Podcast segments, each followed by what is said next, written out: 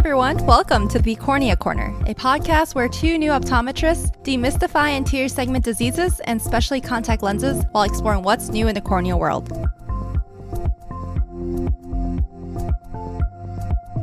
Hi, everyone. My name is Priscilla Chang, and this is my cornea loving co host, Shawan Rashid. How's it going, girl?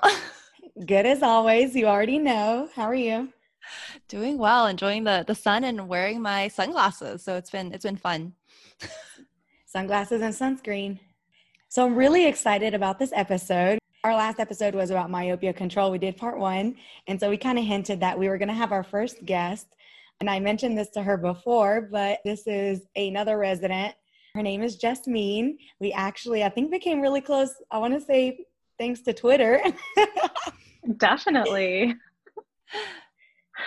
we owe this all to Twitter. So I'm going to let her kind of talk about herself and introduce herself, and then we'll get into the rest of the episode. Hi, everyone. First of all, I am so honored and excited to be here as a guest. Like, wow, so flattered. So, my name is Jasmeen, uh, Jasmeen Bhangu. I am a cornea and contact lens resident through Pacific University at a private practice called Specialty Eye Care Group in the Seattle area. And we're just getting to the end of our residency now. It's so exciting, right, Shawan? Thank God. Yes, it's great. Very exciting. yeah. yeah, yeah. And if my residency director is listening to this, um, Dr. Fuller, I've appreciated everything. Not that I haven't. We're just ready for the next step, I think. yes, absolutely. So a little bit about a lot of the fo- like the focus of my residency. It's been a little unique. I get to do a ton of contact lenses. I see a, a lot of keratoconus patients, a lot of corneal disease patients who require specialty fittings. But I want to say one of the most unique aspects of my residency is how much myopia management I get to do. A ton. It's kind of crazy how many patients I've started from start to finish myself and how many I've picked up along the way from previous years as well. Yeah. I remember us talking about myopia control before, and we had a conversation about this. And you said you have seen quite a few. I think that's the one area where my residency could improve on. I yeah. see any and everything, but when it comes to myopia control, honestly, I've probably seen just a handful of patients. About how mm-hmm. many patients do you think you've treated or picked up along the way? Yeah, so that's actually a really good question because my attending actually had me track how many patients I've started from consultation to finalizing their contact lens fitting if, if we're going with a contact lens. And so I want to estimate I've started about 50 patients myself from consultation to fitting. And then total, so from previous years continuing treatment, I want to say close to maybe 100 or so, probably more. I've seen so many at this point, it's hard to keep track. mm-hmm. Yeah. Well, that's why you we have you here as a guest because I think a lot of our listeners are new grads or young ODs who are just curious about how do they even get into myopia management. So the fact that you've done so many, we should try to pick up some pearls from you. yeah, I'm happy to share the knowledge. Happy. So, do the kids get referred to you, or how does the process work? Or do you guys mm-hmm. advertise for myopia control? So, we do get a lot of referrals. There's an ophthalmologist in the area who is great about referring his his patients over for consultations. He's one of the few who's so forward thinking. Like I love him. Dr. Epley is amazing. I've never got the opportunity to meet him yet. And so, and a lot of our patients are also in house. We've seen them since they were very young. Another unique aspect about the residency location is my attending's wife is a vision therapy doctor. And so her aspect of practice is doing all pediatrics and vision therapy. And so, if you're wanting to be serious about myopia control and monitoring children, it's very important that you also monitor their binocular vision functioning because that can help. That, that can either spiral you out of control with your management and make it really tough or also make it really easy. But that's a different conversation. And so yeah we do have a lot of children that are in-house. The um, the pediatric and vision therapy specialist the associate doctor she will refer to me also myopia consultation requests and she herself does a little bit as well. So it's a little mix it's a mix of everything. So can you tell me a little bit more about the practice? Is, it sounds like you have a few associate doctors. Does it mean do people do primary care? Does everyone have their specialty? What is the the setup? Yeah so we are a three location practice my residency site and it's my attending and his wife, so husband and wife owners, and they have one associate, and I'm their resident. And so it's just the four of us right now. They'll actually be getting a new resident and a new fellow coming up soon in the summer. So they tend to stick to their specialties, but we see everything. It's uh, primary care, disease, and then each of our specialties contact lenses or vision therapy, binocular vision stuff. Yeah. Awesome. Did you have prior experience with myopia control at school or with your internships? Were you pretty familiar with it or? I want to say I was thrown into it and learned it, like picked it up pretty quickly. And shout out to all of the literature in the world out there because the literature is what helped me so much. Mm-hmm. I am I would say my confidence in management comes from the literature reviews I've done and the number of fittings I've done. I probably saw one orthokeratology fit my entire fourth year mm-hmm. of rotations. Mm-hmm. And Dr. Spores at my university, Western U, he did a great bit on myopia control and the and the science behind how myopia works, but we never actually managed any for myopia at our school. So this was my first exposure to my own patients. Yeah. Walk me through the patient experience because it sounds like you're getting referrals. It sounds like maybe the first visit that they're seeing you is like the consultation. Mm-hmm. And I guess that's one of the biggest barriers I think for people to get started is trying to think about like it from the patient experience and how do they guide them from oh, I know about this the existence of myopia management and then finally like learning more, what they actually yeah. are candidate for, and then actually enrolling in it. Mm-hmm. That's a good question. Like how many visits is the average even? It depends. Um, so if we're talking about if you want to include the consultation visit, there's a consultation visit where if I'm doing orthokeratology, if we're deciding on orthokeratology is the way to go, I have all my baseline parameters to be able to order an initial lens. And I don't know if it's this whole year, but I've pretty much come to a point where about, I want to say 90, 85 to 90% of my initial lenses are first fit successes. Um, yes. And so, yes. And I do something a little bit out of the box. I don't see them for a one day follow up. I see them at the one week mark, and then I see them at the one month mark, and then every six months after that. I know we're taught to do one day, one week, one month. Um, right. I just skip. I just skip the one day altogether. That's just how my attending does it, and it's a system that works super well. So I'm going to continue to to do that. Okay. Yeah, and if it's a soft contact lens fit, typically we do have the lenses that I want to put on a child's eye, the soft multifocals. We have MiSight. I don't do too much MiSight, but I have fit it on a few kids. And we do have a couple of other lenses that we've used. Are we talking about lenses? Like different sure. kinds of lenses? We don't have sponsors, so it doesn't matter. awesome. Okay. Yeah. So, yeah, NaturalVue or the Biofinity multifocal. Um, yeah, it's been an interesting experience getting to fit a variety of multifocals, soft multifocals as well.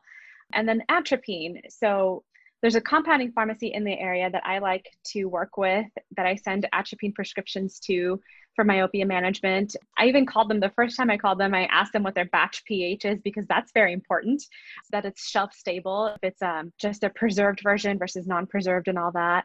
Yeah, important questions. what is the appropriate batch pH? I, I want to say it's around 6.4 uh, or so, somewhere in that range. Yeah, okay. 6.4 to 6.6 or something like that. And then we make it very clear to the parents that, hey, the cost of the atropine is going to be on you because that's, you know, the pharmaceutical that we're prescribing. But the management with and the monitoring with the prescribing is what you're paying for with us, and that's mm. that's included in the program, because we don't want any surprises. Like, hey, we paid X amount of money to be a part of this program, but now we're having to pay for the drug as well. And it's like, mm-hmm. yes, that's the cost of the pharmaceutical that we're prescribing you. Mm-hmm. So, yeah, honestly, it varies. It could be anywhere from two to three visits or more in that initial phase, and then just every six months after, or or closer, if depending on you know the myopic risk profile or how highly myopic they are, and based on their age. So at the consultation visit, do you do like the annual exam or has that already been done and this is just topography, axial scan measurement, things like that? So annual exam has already been done. When they see me for the consultation, what I'm doing is getting a topography. I'm doing a refraction, checking their binocular vision status, and then making sure the retina looks good too. Just uh, we'll, we'll take a quick photo or we'll look at the chart notes that were sent over. And then a lot of it, most of that visit is me talking to the parent There have been a few instances where I say, your child's binocular stability is a little bit questionable. I want you to see our VT specialist first. But then they're going to send them back to me because we want to make sure that you're stable and then we can start the program for this reason. Can you elaborate and, on that a little bit? I I did have a few of my friends actually like text me. It's like, oh yeah, like when you're doing the binocular evaluation for a myopia management patient who did not, you know, perhaps get their comp exam through you, like what kind of tests are you running, and when is it actually concerning that you should be sending someone over to have a VT consult instead of proceeding with myopia management first? Yeah. So you're asking like, what are a couple things that I like to screen for? Like, what are your go-to tests? yes. So I'm by no means a binocular vision specialist, hmm. but my VT specialist and I have come up with some screening tests that we like to do. That if it's vicious, I'll send it to her. And so doing a good cover test, if they have a correction with best correction, NPC, behind the phoropter, you want to do NRA, PRA, FCC. And if there's a fail anywhere there, and you're seeing a pattern, it's very important to address the binocular vision dysfunction that's going on first because that's going to cause a lot of issues when you've started the myopia program later on. Yeah. Mm-hmm. It's going to it's going to show you progression that may not be actually there and mm. it makes you chase your tail when you're making adjustments to lenses. Oh wow. I yeah. didn't think of that. That yeah. makes sense. What if they're ego? I feel like you had a very good like kind of background on like okay if I'm doing this one measurement this is kind of how many visits I would do but like say like I have no clue and I'm just a kid that showed up in your chair and the parents are like what is myopia management like mm-hmm.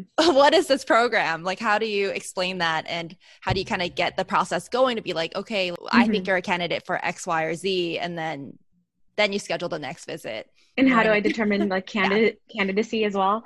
Right. Yeah. So a lot of it has to do with so the consultation does come at a cost and that's a good screener if parents aren't willing to pay for the cost of the consultation then mm-hmm. they're likely going to give you a lot of pushback when they see you for the actual when they're when you're presenting the program itself too because that can mm-hmm. be costly um, mm-hmm. that's because we're paying for as a provider your expertise your time your capabilities as not just a fitter but somebody who's going to be mm-hmm. monitoring this child over time for progression and what do you do mm-hmm. when you see progression right we mm-hmm. always expect progression too another another thing to talk about so we manage a lot of the expectations during the consultation. I never ever promise a parent that their child will see 2020 we like to talk about it as this is myopia treatment. Correction will get you to 2020 treatment may not and that's okay because we know that they have the possibility to be 2020 as long as they're 20 functional that's our goal. And so mm-hmm. we temper a lot of the expectation during the consultation. Additionally, we like to, if, if the child has already been wearing glasses, we sort of motivate the child that way too. Like, you're not going to be wearing any lenses or, you know, glasses during the day if you wear these overnight lenses. And you typically have to work within the FDA approval of the overnight contact lenses, and you can, you know, adjust fits in a way to sort of squeeze past that just a little bit. But when you get to those really high myopes that are in your chair and they're saying, What can I do? You have like a minus seven, you know, 10 year old. And now you're getting into that world of, all right, the soft contact lenses have higher parameters where mm-hmm. I can mm-hmm. help you more. As long as you have a good idea of where their binocular status is, you can push a lot of plus in that periphery with the multifocal lenses and still be very successful with functional vision. And that's my goal. At that point, if I'm seeing that in my chair, I'm going to add combination treatment. I'm a huge proponent of combination treatment and I don't see any problem in prescribing atropine to children in addition to soft contact lenses. A lot of the questions that I get in the exam room from parents are like, how long will they have to do this? There was a study, I think it was the COMET study, that showed about 50% of myopes, they stabilize at age 16 and then 95% stabilize by age 21. So I show that figure to parents and I say, look, there's still a huge chance that your child will progress in their you know late teenage years after if you you know upon cessation of treatment and even into adulthood and a lot of patients who get into these overnight lenses actually love them so much that they continue well into adulthood too which is mm-hmm. not a mm-hmm. bad thing at that point if you've decided after a washout that they've stabilized you can always adjust the optic zone diameter to where you're not getting too much peripheral plus and you're maximizing correction versus treatment mm-hmm. Yeah. That's a good point. I think we were So Jasmeen and I just went to the CooperVision Residency Summit when we learned a lot about myopia control and one of the speakers we were talking to mentioned uh, when it comes to orthokeratology, if you're going to be doing myopia control with it or myopia treatment, you want the optic zone to be kind of small. Yep. I think I forgot what Yeah. how large she said, but Yeah. small. And then once we get into myopia correction with ortho you want to really optimize that optic zone diameter and make it larger. That way you can have less of the glare and then like you mentioned, the peripheral issues and then nighttime driving issues and things like that. Right. Yeah. And then, as part of our myopia program, also, we include the cost of low powered lenses. As long as they bring us a frame or they pick out a frame from us, we cover the cost of lenses up to like minus 75 diopters. So, Mm. three quarters of a diopter, just for that extra little minus if they need it. Most of my kids do get to 2020. So I under promise and I over deliver just so that Yes. parents are happy and they're not, you know, helicopter parents all over me. And I want to say a lot of these, especially when they're sensitive about their child, they do become those quote unquote helicopter parents and we have to be sensitive to their to their needs too. Definitely. And how often do you take axial length measurements? Do you guys do that at the practice, first of all? Yeah, that's a great Okay. question. For a referral center that done a ton of myopia management, we actually don't do axial length measurements. Wait, what? Um, I know, mind blown, right? The, the amount of stuff I'm talking about, no axial length measurements. So I believe that if we are wanting most providers to get on board with myopia management, we have to make it accessible. And an axial length measurement tool is not the most accessible and it's not strictly necessary. It's really a very nice to have tool, but it's not a need to have in the world of myopia management. You can still be serious about myopia management and not have that tool. Interesting. And yes, and if, you know, push comes to shove, if you have a relationship with a provider in the area who has one, maybe it's an ophthalmologist up the street, you can explain to them, hey, I'm just wanting this one measurement for this child. They might go ahead and do that for you. I mean, in the ideal world, that would be great. Or in the ideal world, you'd actually have a tool to measure. But yeah, I don't think it's strictly necessary. hmm How are you monitoring for progression then? Is it purely just refractive? At this point, it is, and I know that can be a little controversial because I mean, in the in my heart of hearts, I wish I had a tool to measure axial length, but I do not, and Mhm. so I rely a lot on the refractive findings, and ultimately, we do expect some form of progression, but our job is to make sure that we're keeping an eye on how much that is, and if there's something more that we could be doing, we want to do that.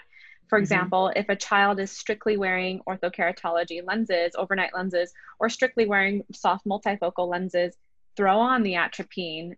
I don't really want to see any progression, but if we're seeing it, we just have to monitor it more closely. For sure. So, how do you explain the cost to the parents when it comes to myopia control? Obviously, no matter what treatment you go with, it could be atropine or soft multifocals or mm-hmm. ortho K. I mean, more than likely, it's going to be over a thousand dollars. So, how Right. do you explain this to the parent? To you know, you're going to have to drop this amount of money, and this is going to be an annual thing for a long time, really, for a few mm-hmm. years at least. So during any given consultation, I tailored the, the discussion based on the patient in the chair. And that might mean discussing the patient's myopic risk profile, genetic risk of conversion if they're pre myopic, and also a conversation about siblings, especially if they're younger. And Mm. usually that conversation makes sense to parents and they see it as an investment in the future of their child and they're willing to invest in that given that the treatment modality is included in the cost of the program and all the follow ups related to myopia management are included, they see the value of initiating treatment in most cases, especially when they themselves have experienced ocular comorbidities associated with myopia. I have more than a few parents who have had retinal detachments, who have glaucoma. Who have had done clear lens exchanges because they're just so highly myopic. There's, it's a quality of life Mhm. issue. So they can Yeah. understand that and something I like to do for parents who don't have any refractive error is I'll actually throw in some Mm-hmm. make them plus suffer. Lenses. I will make them suffer during the consultation and show them what their child is going through on a daily basis visually. And so, you know, when you talk about, like, for example, orthokeratology lenses as retainer lenses, it's Mhm. almost going into that whole dental model of, you know, treatment. And so, of course, all of that is also just out of pocket. It's cosmetic work, right? With myopia, it's not cosmetic, but unfortunately, we don't have insurance coverage for this type of treatment. And mm-hmm. so they're willing to invest out of pocket for treatment. Absolutely. That's an excellent point. A lot of my keratoconic patients, especially the mm-hmm. young ones where their parents bring them or there's someone else bringing them, when they don't understand how a keratoconic person sees, I get like a minus 550 SIL with like a plus six, and I put in a trial frame and I give it to them. I'm like, I'm like, this is about how it looks very blurry and very distorted if they don't have scleral lenses, and it's not much better with glasses, you know. And then they finally understand. They're like, oh, wow, I let you drive. oh my God. And then they start going off about them driving their car. And I'm like, well, you're the one trusting them with your car. yeah, yeah. Is there any technology that you're especially excited for in the myopia management field? Hmm.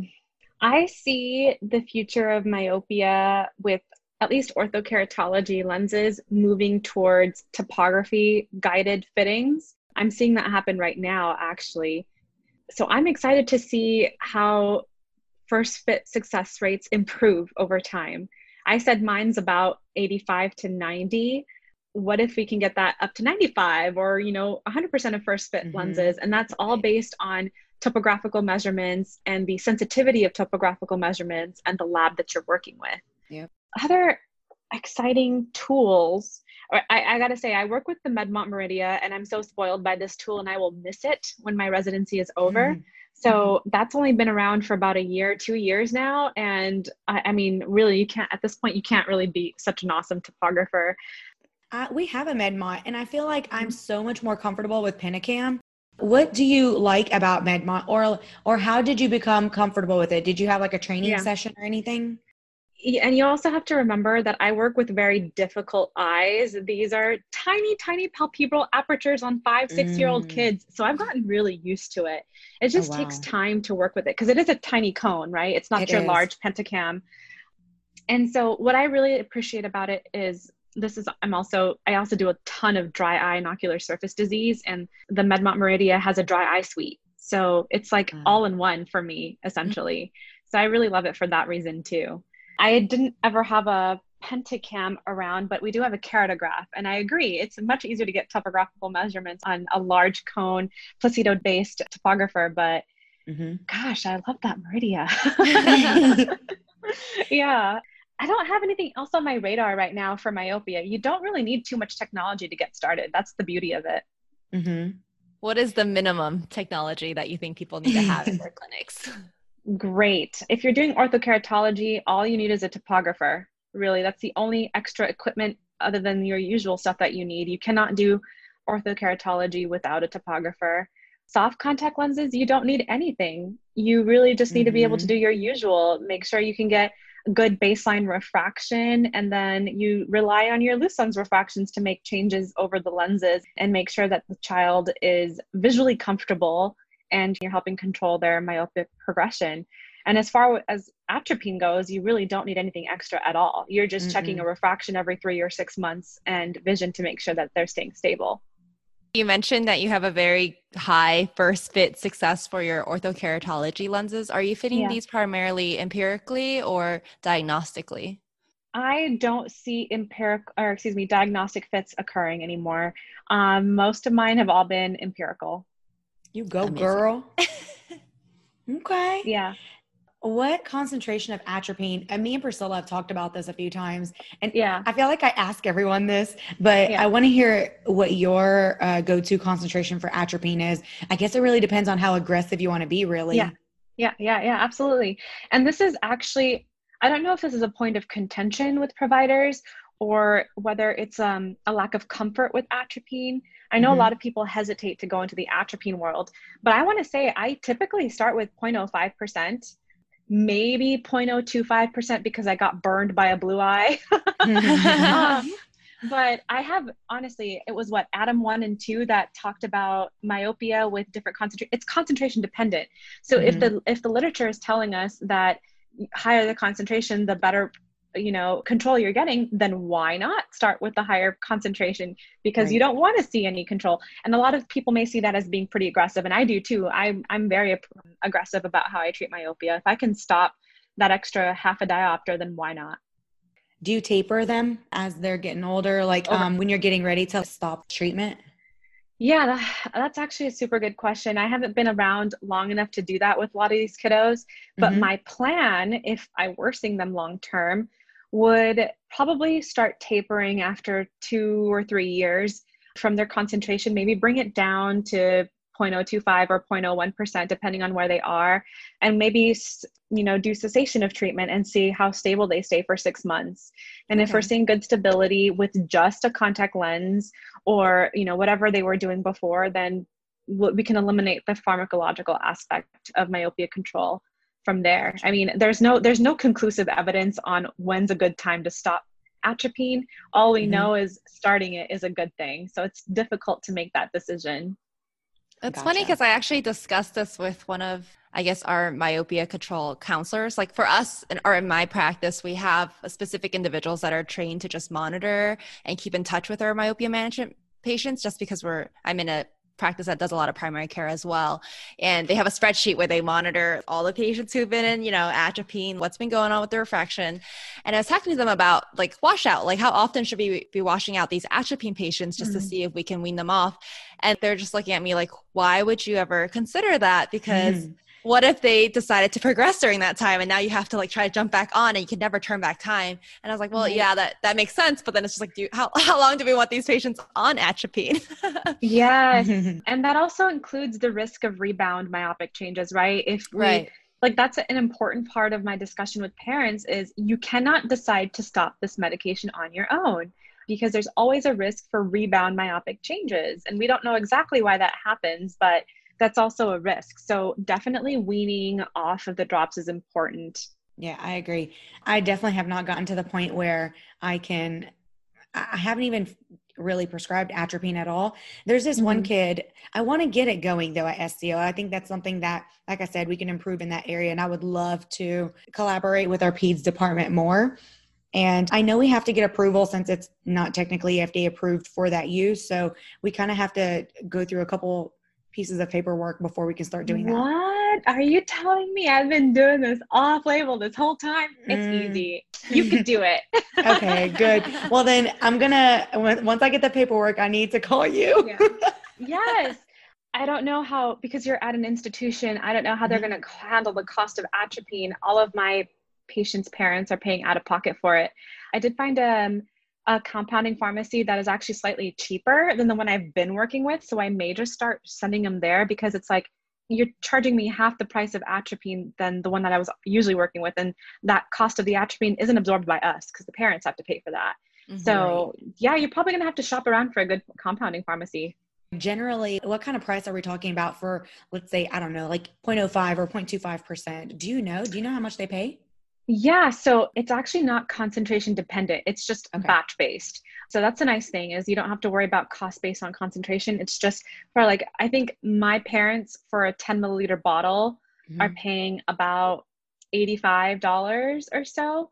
And mm-hmm. that's because and I'm and I'm also sure that the cost of um the atropine is also based on, you know, where they are. This compounding pharmacy is in a city in a mm-hmm. large city whereas the other one that i was talking about that's a little bit cheaper mm-hmm. is out in a more affordable area too so it's definitely based on cost of living and and that sort of a thing Gotcha. If you're getting preservative free atropine, that tends to get more pricey. I want to say about 125 where I am. The other compounding pharmacy is about 47 for a 10 milliliter bottle. It's going to vary. It might be anywhere from 40 to 100 depending on where you are. That is honestly not too bad. I don't know why I thought it was a lot more for a 10 milliliter bottle too that's not that's not bad at all. No definitely not my clinic actually uses a pharmacy that's out of state. So they did a lot of shopping to try to find the cheapest one. Oh, wow. And the one we use is actually in Kansas. So a lot of our patients just like, wait, why are we doing this when there's local compounding pharmacies? And we just tell them like, hey, we understand that you're absorbing the cost of the pharmaceutical. So it just makes sense that we do the due diligence to yeah. shop around for you and find the cheapest one. And wow. that's kind of what we ended up doing. So a lot of our patients, they are really good about mailing it at a, in a timely manner. And, you know, yeah. they're going to call you with all the information, but yeah, that's, oh, that's kind of awesome. how we do it. mm-hmm. So, well, then I'm curious to know how much does a compounding pharmacy charge for atropine where you are, where you're located? I haven't done the research, so our myopia Okay. counselors do the do the hunting. Gotcha. Gotcha, gotcha. They- okay. Our clinic is fun. They do little secret shopping, you know, like the secret shopper experience and all of that. Sure. they come together and consolidate their research. Yeah. Okay. You know what would be a really good investment if I was at a private practice? Having a myopia counselor, like you just Mhm. mentioned, so the doctor doesn't have to spend all that time explaining this. That's right. Yeah. When I was starting our myopia management program, I was like, you know, a lot of this data, you know, the research, everyone can read up on the papers and Mhm. try to understand it. And part of it is just having the basis of understanding the papers and why it's important to do myopia management.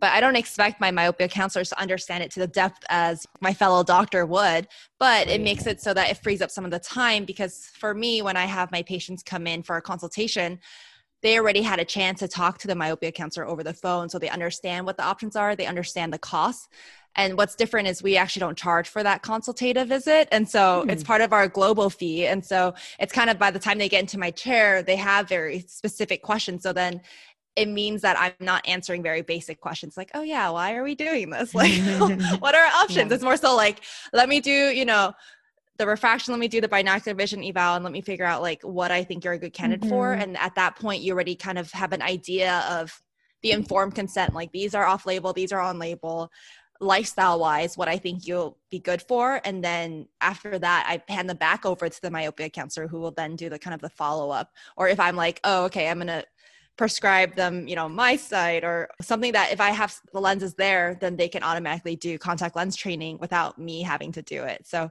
it does save up a lot of time for the doctor to be able to move on and go back to either primary care or see other patients and do more consultations. I definitely see the value of that because uh, my residency is a private practice site, and I would love if somebody was helping out with a lot of the nitty gritty details. I could just Mhm. do the fittings and talk about the important things with the fun stuff Yes, well, absolutely. and that's what after residency is for Yes, to be spoiled. gotta Yeah. do the gritty work yourself first yes, absolutely.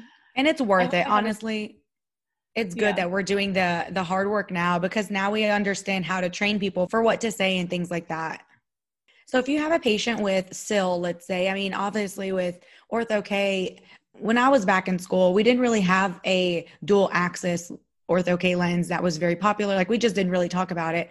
So if Mhm. a patient had minus 0.75 cyl that was, or more than that, we Mhm. didn't discourage Ortho K, but it just wasn't the best option. But now we have dual axis lenses where it can correct a lot of the corneal cyl as well. So Mhm. Do you think it's a good idea to kind of try that route or go with like let's say biofinity toric multifocal instead for instance I will say I am a little bit more adventurous than maybe some of our colleagues. And if I have some cyl on a patient, I'm going to throw an overnight lens on them and give it a shot.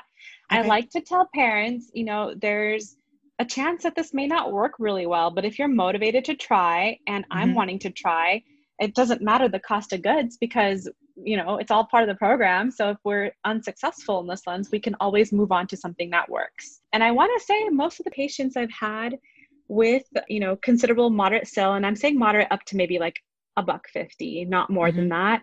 Super successful with overnight lenses. I haven't had a problem. Yeah. good that's awesome mm. What brand of orthokeratology lens do you like gravitate towards? Do you fit multiple Mhm. as a contact lens resident to explore all of them? Yeah, I think it's unique given that this is a private practice residency. So you have to kind of work with what I have there with a little bit of wiggle room. I could do Paragon if I wanted to, but in recent times, especially when I started, they had shifted over to Euclid lenses. And so right now I'm exclusively fitting Euclid orthokeratology lenses. What add power do you typically gravitate towards when it comes to uh, a multifocal soft Maximum, maximum add that you Oh. can put in a lens. Yeah.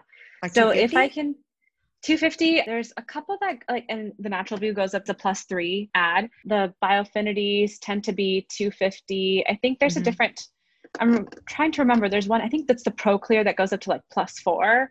I haven't put a plus four on anybody's eyes, but it tends to be plus 250 or three. okay Have you used any hybrid lenses for myopia management in your clinic? Ooh. Ooh, I like the idea because SynergEyes just came out with their extended depth of focus lens, which is perfect actually. It's exactly what you need for myopia management. But I have not put a hybrid lens on a child yet. All of my hybrid patients are actually mild cones or normal corneas, but mm-hmm. not myopia patients. I don't know why that seems like such a big investment. Like that's that's kind of scary to put a hybrid the. The hybrid lens?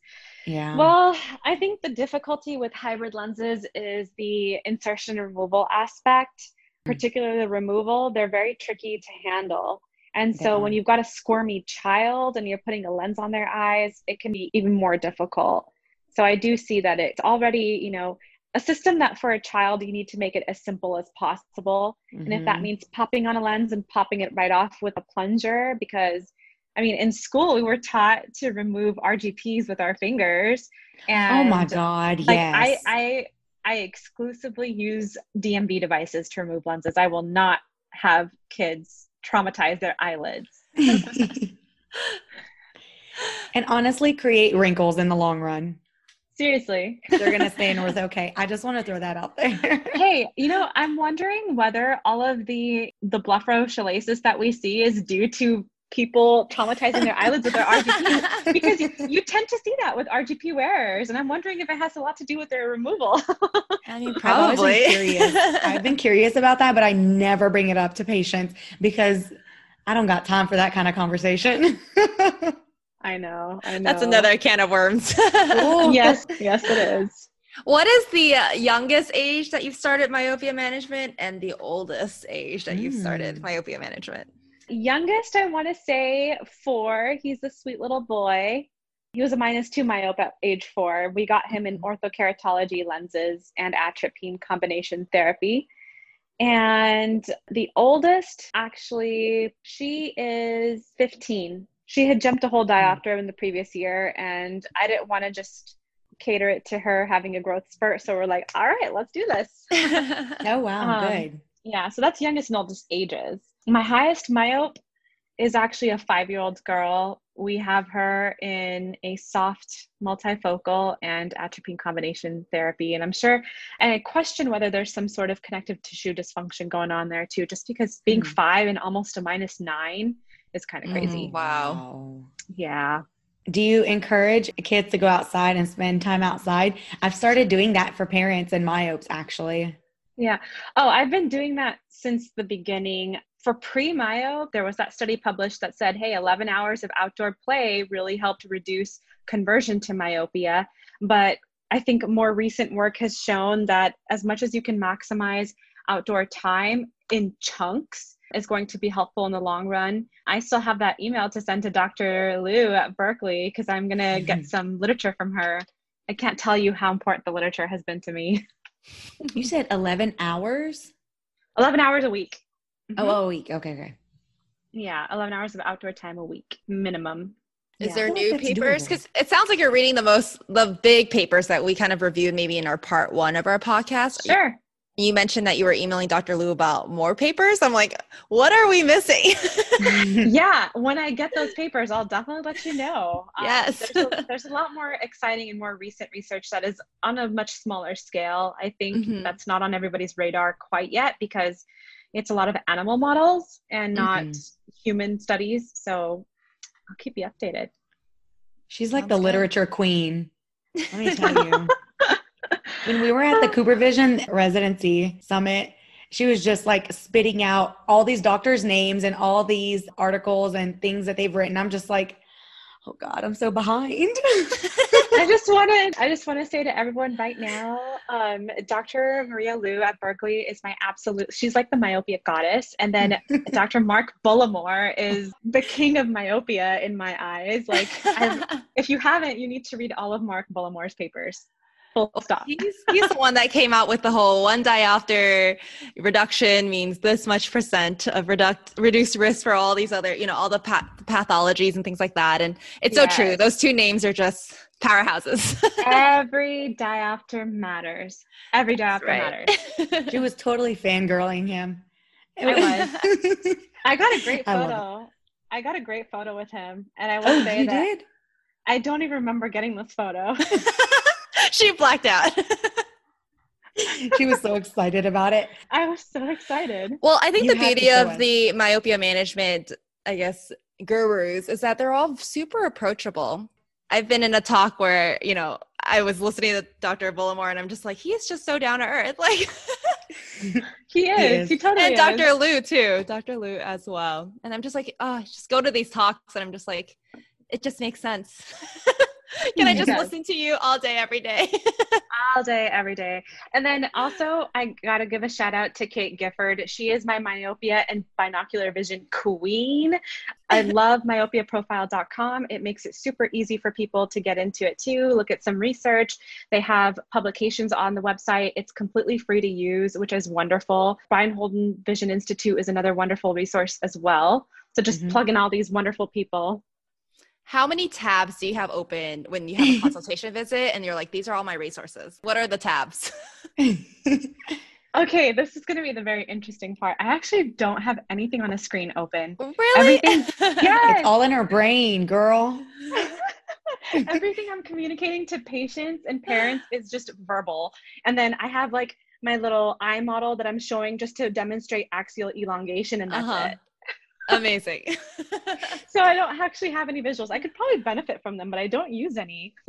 you mentioned these resources, and I am aware of like the Brian Holden Institute's their myopia progression calculator and things like that. And I know we were going to share a few resources on our website about you know how to implement it or you can utilize as a practitioner, and that was one of them. But I think for Mhm. me, I, I usually have the axial length chart, and I guess in your case, where you don't measure it, you won't have it up, but I'll have that pulled up because I I like using that to explain to parents. I'm like, this is kind of where the percentile where your kid like is at right now, and this is what we're looking at, and this is you know their risk of progressing, and this is why we care about it. So.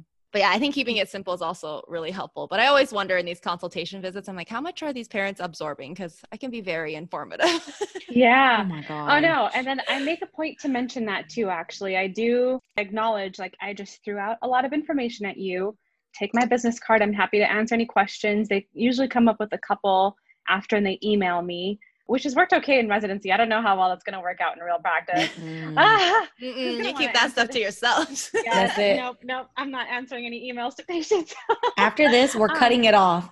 yes um, but then like our myopia agreement we have that during our consultation so they have everything right in front of them the Mhm. cost of the program acknowledging that they're responsible for this much signing off initialing dating it and everything so that if they're agreeing to it then we can just go ahead and get started right away and we let them take the paperwork home too to read over it as well if they're wanting additional time Does your agreement include areas for the kid to sign? Because I used to be in a practice where the kid had to sign the consent forms of how they're going to take care of the lenses. And it was Mm. just getting them involved in the process of committing. It made them more compliant. Like, is that something that your practice does?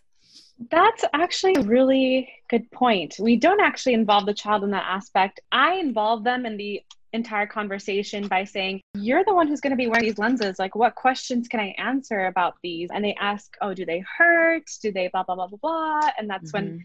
that part of the fitting actually starts. It's like, it's not going to hurt you. It's going to be more uncomfortable for that first week or two, but you'll get used to it very quickly. Mhm. And so they're usually on board, especially if they're tiny, tiny kids and they're not wanting to wear glasses. They get excited about that aspect of things too.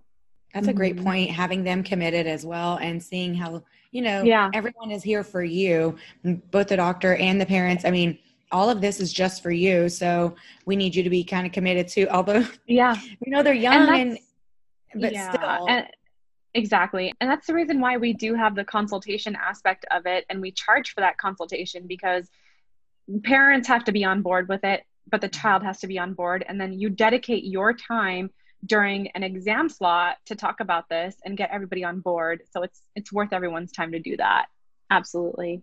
For sure. It Mhm. sounds like you guys do a global fee. So is it Mhm. transferred over? Like, do you have patients that end up deciding they're like, oh, actually, that was a little bit more expensive, even though like Yeah. we were willing to pay for the consultation? Like, how many more touch points do you have for some of these parents who end up deciding that they're like, maybe we'll hold back? Right. So we'll we'll waive the cost of the consultation if they're deciding to proceed with the program at any point. Like if it was not the same day, if it was maybe a week later, two weeks later, and if they just decide not to proceed at all, well, we didn't waste our time and we collected a fee for that. but yes, it's a global fee that we're collecting, and we include the cost of the consultation if they proceed. Gotcha. For mm-hmm. orthokeratology, do you also include like backup? Like, how often are you replacing the lenses for these patients? We are educating patients and parents that we want the lenses replaced annually, and they have an mm. option to purchase a lens warranty if a lens breaks. The way that I do it at our clinic is it's going to be several hundred dollars to replace a pair, but mm-hmm. if you mm-hmm. get the warranty for this price, if a lens breaks at any point during the year, whether it's right lens or left lens or two right lenses or two left lenses, you get up to two lenses replaced with a warranty. And as first time wearers, they completely understand and they usually go for the warranty. Mm-hmm. So smart. I cracked my Ortho-K lens. Y'all know that. I've, I've told Priscilla this on one of the one of the other episodes. I've cracked my Ortho-K lens before. I've lost the other one down the drain. After that second incident, I stopped because I was like, this is too embarrassing at this point. so I didn't request to order another one. I was away on externships at that time. but I loved Ortho-K. I really liked being able to wake up and be able to see clearly. So I if I could, I think that would be the treatment option that I would really go with.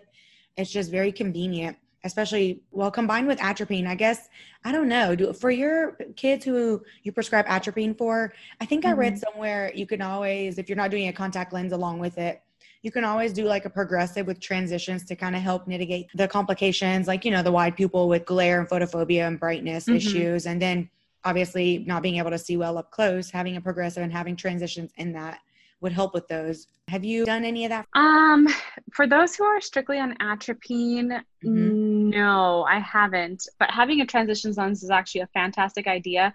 Also, incorporating some amount of prism is helpful. I've seen mm. good work done with Kate Gifford on mm-hmm. prismatic lenses instead of progressives, or not in place of them, but maybe considering prism instead of a progressive.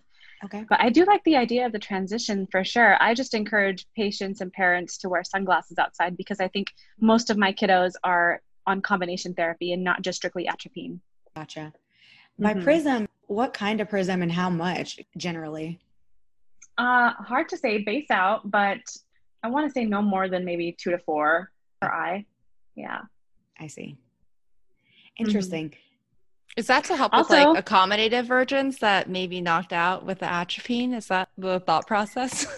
you know, I wish I could reference. I will find those papers and I'll let you know exactly why that is. I don't want to just mm-hmm. speak out of nothing. But there was a lot of work done. I actually got to review a paper for something that Kate Gifford had written as a publication as part of the whole GPLI mm-hmm. type of thing. Shawan will know. And so I got a lot of exposure then. So all your children with ESO posture are actually fantastic candidates for orthokeratology. It actually does help uh, normalize their alignment a little bit. So pearl there. Interesting. She just casually dropped that pearl. She's like, yes. See, those little pearls are the things you don't really hear about. Even when we go to CE courses about maybe myopia control, little things like that aren't really mentioned. And I wonder why. I don't know why that is, but I mean, if you're trying to teach somebody something, you sh- I feel like those little things matter, right? So, well, I think my biggest thing when I go to these conferences is I feel like they're catered towards practitioners who literally haven't done it at all. So it's like either mm-hmm. super basic or it's like the case studies of a complicated fit that may or may not go into like a lot of detail, but then it's like, okay, well, it doesn't resonate. Yeah. If I'm kind of in the middle, mm-hmm. like, what do I do? And so you just kind of end up going to more, just being like, oh, maybe I'll absorb just a pearl or maybe absorb something that the, the speaker is speaking, even if the material isn't entirely new to me. Yeah. Yeah. Hmm. I guess mm-hmm. this would mm-hmm. be the content that they would provide at the Vision by Design conference, the one that's just yes. purely orthokeratology, which I've never been to, oh, yeah. but the one that was canceled this year, sadly. But they're actually rolling out online classes, I think, content starting in June, I believe, for a few hundred dollars. And I was like, I'm definitely going to pay for that and have that on demand. oh, interesting. Very okay. cool. Have you utilized any executive line bifocals in your myopia management program? I have not. Okay.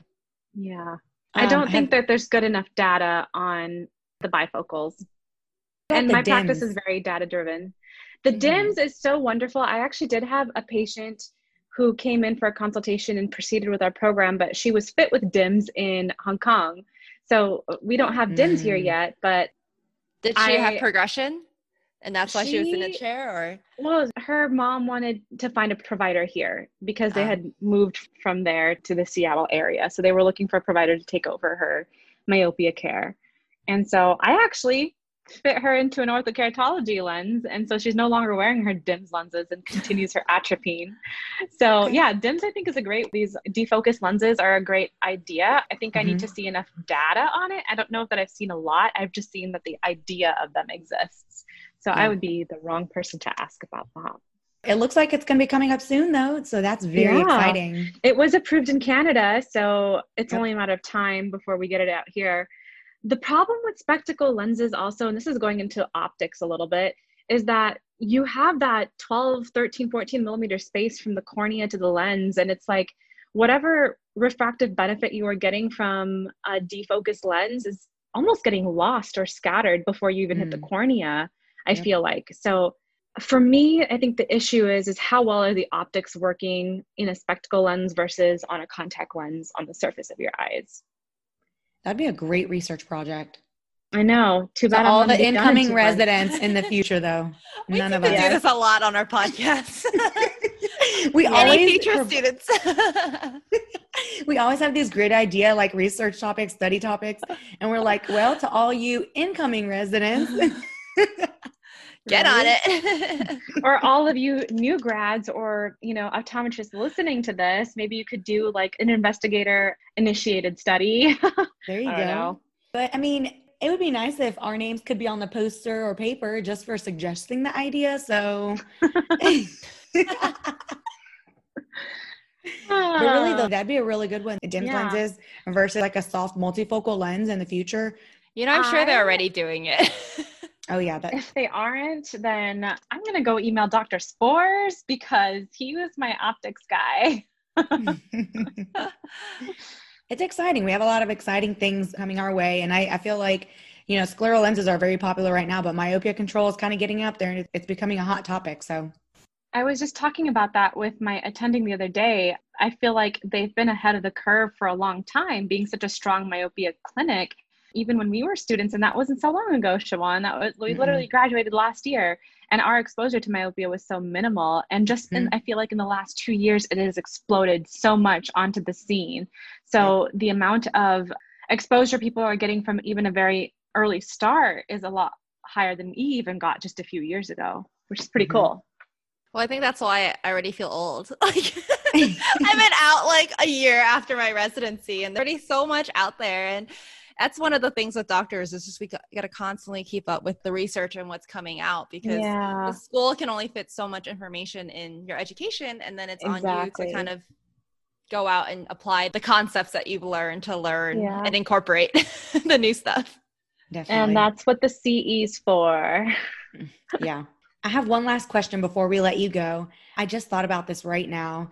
But for patients who have degenerative myopia, do you feel like it's worth putting them into myopia control? I mean, if you do, more, more than likely it'd be combination therapy, of course. But have you come Mhm. into contact with any degenerative myopes that you've started myopia control treatment for? Now, I guess that also my question back to you is are you looking at a specific age? Are they adult uh, degenerative myopes or are they children that you've decided, okay, we're diagnosing you with degenerative myopia? The ones that I have seen have been early teens, mid teens. Mhm. And it's crossed my mind where, you know, is it really worth putting them into myopia management? But Mhm. it's it's not something that I've really dived into, but I wondered if you had. I haven't come across that either. All of my degenerative myopes are they're adults minus 19, minus 22 who are Mm. in specialty contact lenses just to be functional. But that's a really good question because because all of their progression is purely axial. Their scleral walls are so thin that they just Mhm. continue to grow and the axial elongation is just out of control. And I Mhm. wonder if any type of defocus, like giving your, you know, your peripheral blur is enough of a signal. We still don't know how atropine works. I mean, only 10% of any pharmaceutical agent penetrates into the anterior chamber, and then a lot of it's lost on its way to the back, to the Mhm. retina. So I don't know. That's a tough question. I haven't had to manage that yet, though.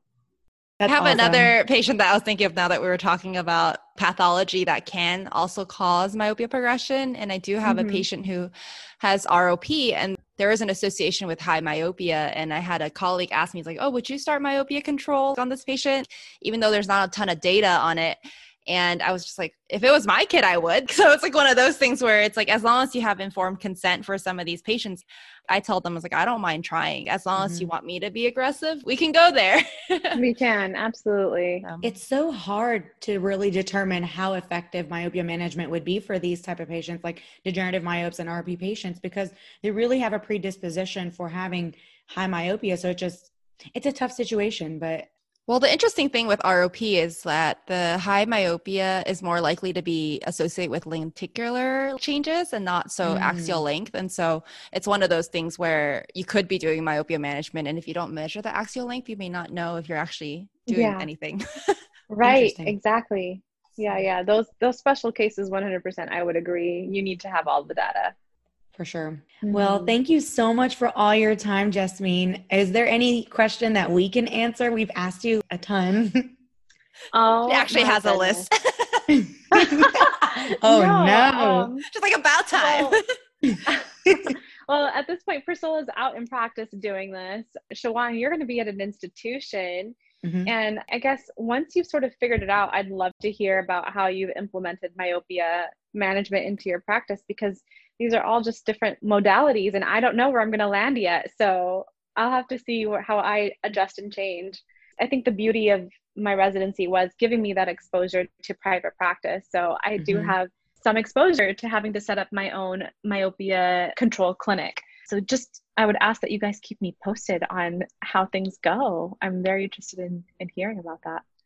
I will for sure. Do you want to work in private practice, academia, or like an ophthalmology clinic? Like, is there a specific modality that you are looking at? Yes. Um, there, you know? I know. Guys, yes, I am I'm finishing up residency. I'm mm-hmm. in Seattle right now and I'm looking for a private practice, but I don't mind doing a group OD, OMD practice either. so Jasmeen Bhangu, that's my name.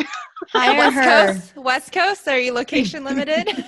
Ah, yes, I'm trying to stay on the West Coast. California girl, but I've been all up and down this Western seaboard. And I guess prior to our talk for this episode, she discussed how much she likes Portland. So just throwing that out. Anyone listening. I am looking to be hired. well, Jasmeen, thank you so much for your time and all your tips and tricks and everything. It was really nice talking to you. You provided so much feedback and everything was very, very useful and helpful. Thanks for thank letting you. us take your brain. for sure. Well, thank you for having me on. This is my first podcast as a guest. So. we are honored. We are. well, I'll be looking for future CE courses by you that are going to be very useful. oh my god, she'll be doing joint ones with Dr. Bullimore. It's her dream. That's my dream. Then we'll be taking selfies at those. yes. Well, thanks for everyone for listening. If you guys have any particular questions, you can always submit them to our website. And until next time, then. Take care.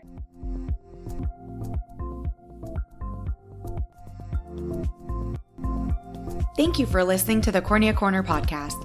Visit our website, thecorneacorner.com, and our Instagram page at the Cornea Corner for additional resources, including photos of any of the cases that were discussed.